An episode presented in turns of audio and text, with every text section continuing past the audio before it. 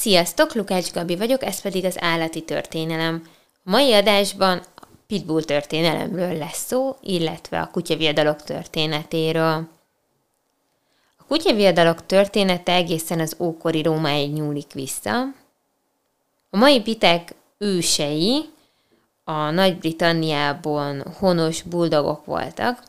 Nyilván ezek nem a mai angol buldogok, azoknak is az őse, ezek nagyobb, erősebb kutyák voltak, mint a mai buldogok, és nem volt egy egységes megjelenésük, de rendkívül népszerűek voltak Nagy-Britanniában, ugyanis a csatatéren segítették a briteket.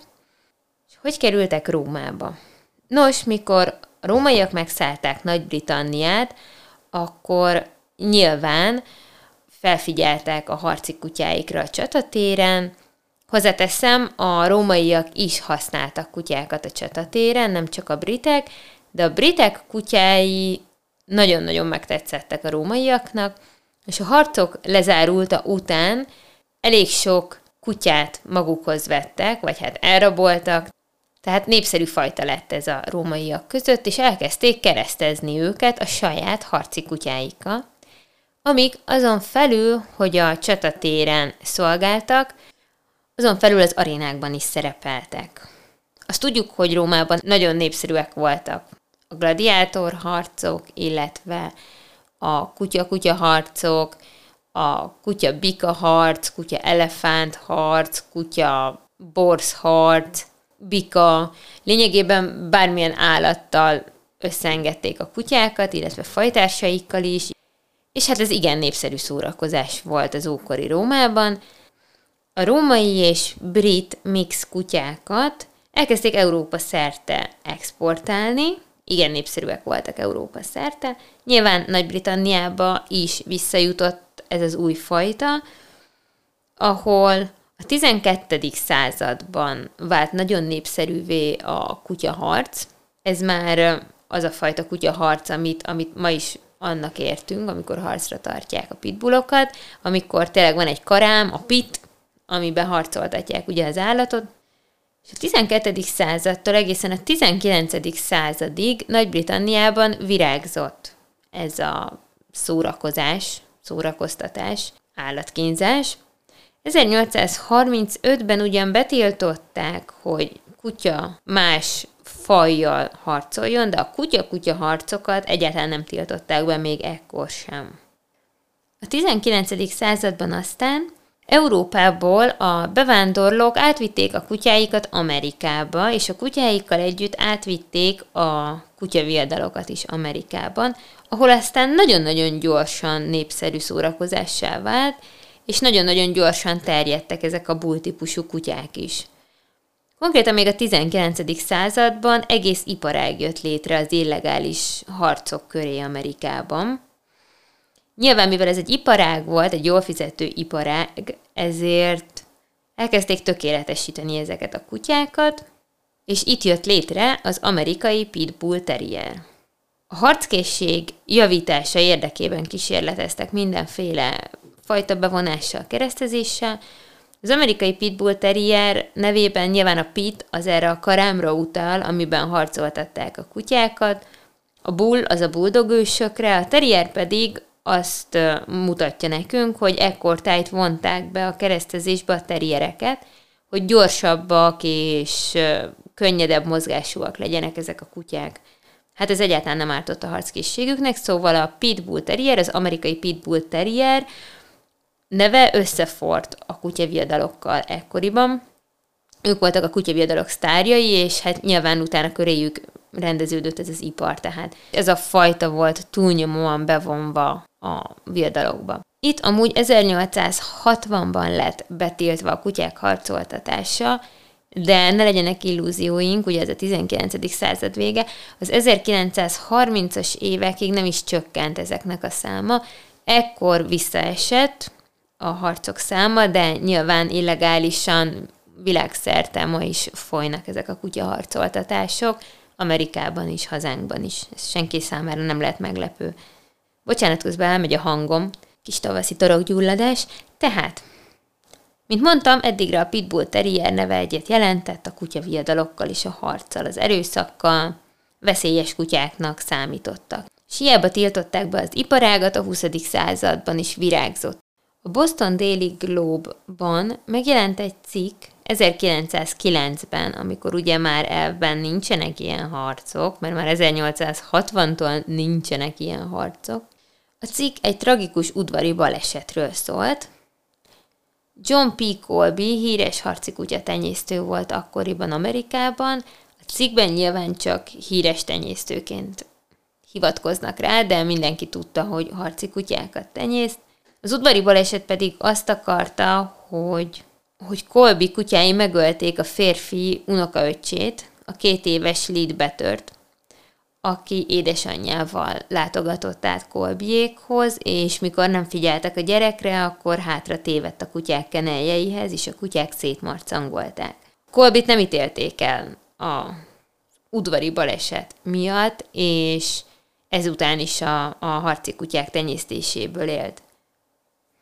Ezt csak azért mondom, hogy ahhoz képest, hogy nem voltak már harcok, ahhoz képest mindenki tudta, hogy ki az, aki harci kutyákat tenyészt, és nem volt megrökönyödés, hogyha egy 2 éves gyereket széttéptek ezek a kutyák lényegében. Jogi következménye meg pláne nem volt, úgy látszik. Ugye ez 1909-ben volt, mint mondtam, 1930-ban végre elkezdett visszaesni a kutyaharcoltatások száma. Ebben az is közrejátszhatott, hogy az első, illetve a második világháborúban fordult egy nagyot a fajta megítélése, ugyanis előszeretettel használták a pitbullokat a csatatéren.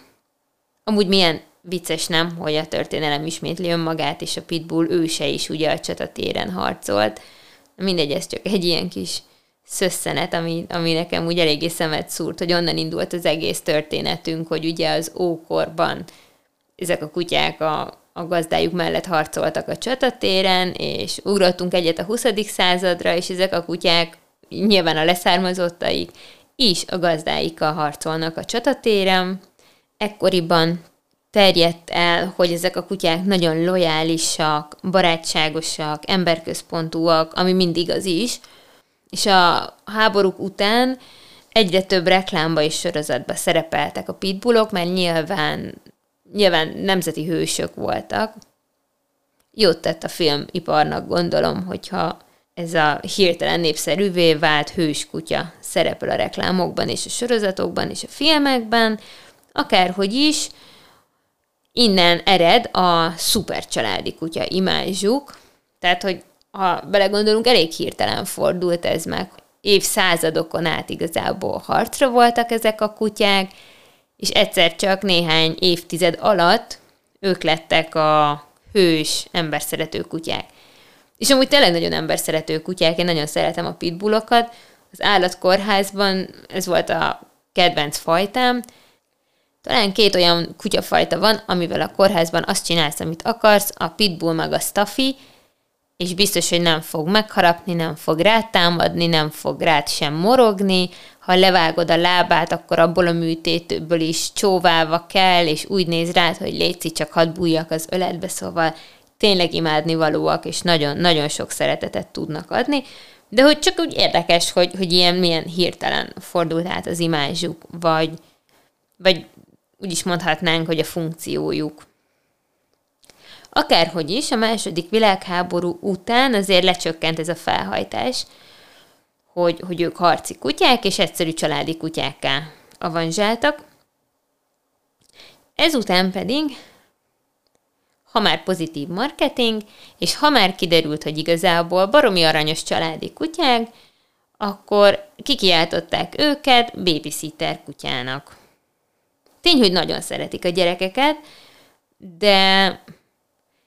Tehát, hogy azért, mert pitbull, azért nem lesz jó babysitter, minden nevelés kérdése, tartás kérdése, nyilván, hogyha családtagként megfelelően van tanítva, nevelve egy ilyen kutya, akkor tényleg tök jó társa lesz a gyereknek, de tehát, hogy félreértés ne essék, azért, mert gyereked van, ne vegyél pitbullt. A pitbull nem való mindenkinek, Ugyanúgy, ahogy egy border collie sem való mindenkinek, egy doberman sem való mindenkinek, tehát vannak sokkal egyszerűbb fajták, mint egy pitbull. A pitbullhoz azért jó, ha ért az ember, jó, ha nem első kutya. Tehát csak azért, mert tényleg szép és aranyos kutyák, és a YouTube-on láttad, hogy milyen cukin el van a csecsemővel, meg az óvodás gyerekkel, meg hogy csettintésre bevédi az 5 éves kisfiút, tök jó. Ha nem értesz a kutyához, akkor nálatok otthon ez nem így fog kinézni. Akárhogy is. Kiderült, hogy gyengét, kedves, aranyos kutyák ezek, és hát mivel azért így fel volt ez kapva hirtelen, hogy az eddig fú, harci kutya, az most kiderült, hogy tök aranyos. Tehát úgy érzem, hogy egy kicsit így túl van ez hype-olva, és azért alakult ez ki, hogy ők a babysitter kutyák. És azért szerintem ennek megvan az a veszélye, hogy ha ennyire ezt marketingeljük, hogy a világ legjobb babysittere, meg a világ legjobb családi kutyája, akkor ez a nagyon PC, meg nagyon pozitív hozzáállás, ez átcsap tényleg abba, hogy divatkutya lesz, és hát volt is divatkutya, most éppen nem ők a divat, de hogy azért olyankor, hogyha egy kutyát felkapnak így, és divattá válik, akkor elég sok olyan emberhez is kerül egy-egy fajta, akinek tényleg nem való. Nagyon fontos számukra a kölyökkori szocializáció, igazából a felnőttkori szocializáció is, tehát nagyon meg kell őket tanítani, türelmesnek és tisztelettudónak lenni a fajtársaikkal, az emberekkel és mindenkivel. Egy komoly elköteleződést jelent amúgy egy ilyen kutya. Persze, hogyha hozzáértő gazdihoz kerül, és családtagként, és szeretetben, és megfelelően tanítva van, én is ismerek olyan pitbullt, aki uramisten nagyon cuki, nagyon okos, lenyűgöző kutya, nyilván terápiás kutyának is alkalmas, tehát, hogy bármit ki lehet hozni a pitbullból, de nem tud bárki bármit kihozni a pitbullból. És ismétlem, nem a pitbullokkal van bajom, imádom őket, de egy malinoából se tud mindenki kihozni egy szuperkutyát, egy border collie-ból se. Tehát csak tapasztalt kutyásnak ajánlanám a pitbull tartást, amúgy, ahogy a malinoát meg a border collie-t is, szóval nem véletlenül ezekkel példálozok, és még akkor is komoly elköteleződést és sok időt igényel a foglalkozás velük. De tényleg milyen érdekes, nem? Hogy milyen gyorsan változott meg a fajta megítélése. Még hál' Istennek. Megérdemlik a pozitív megítélést, tényleg tök aranyos kutyák. Ez lett volna a rövid történelmi áttekintés, hogy miért voltak ők a harci kutyák, és hogyan lettek ők a szupercsaládi kutyák. Köszönöm a figyelmeteket, sziasztok!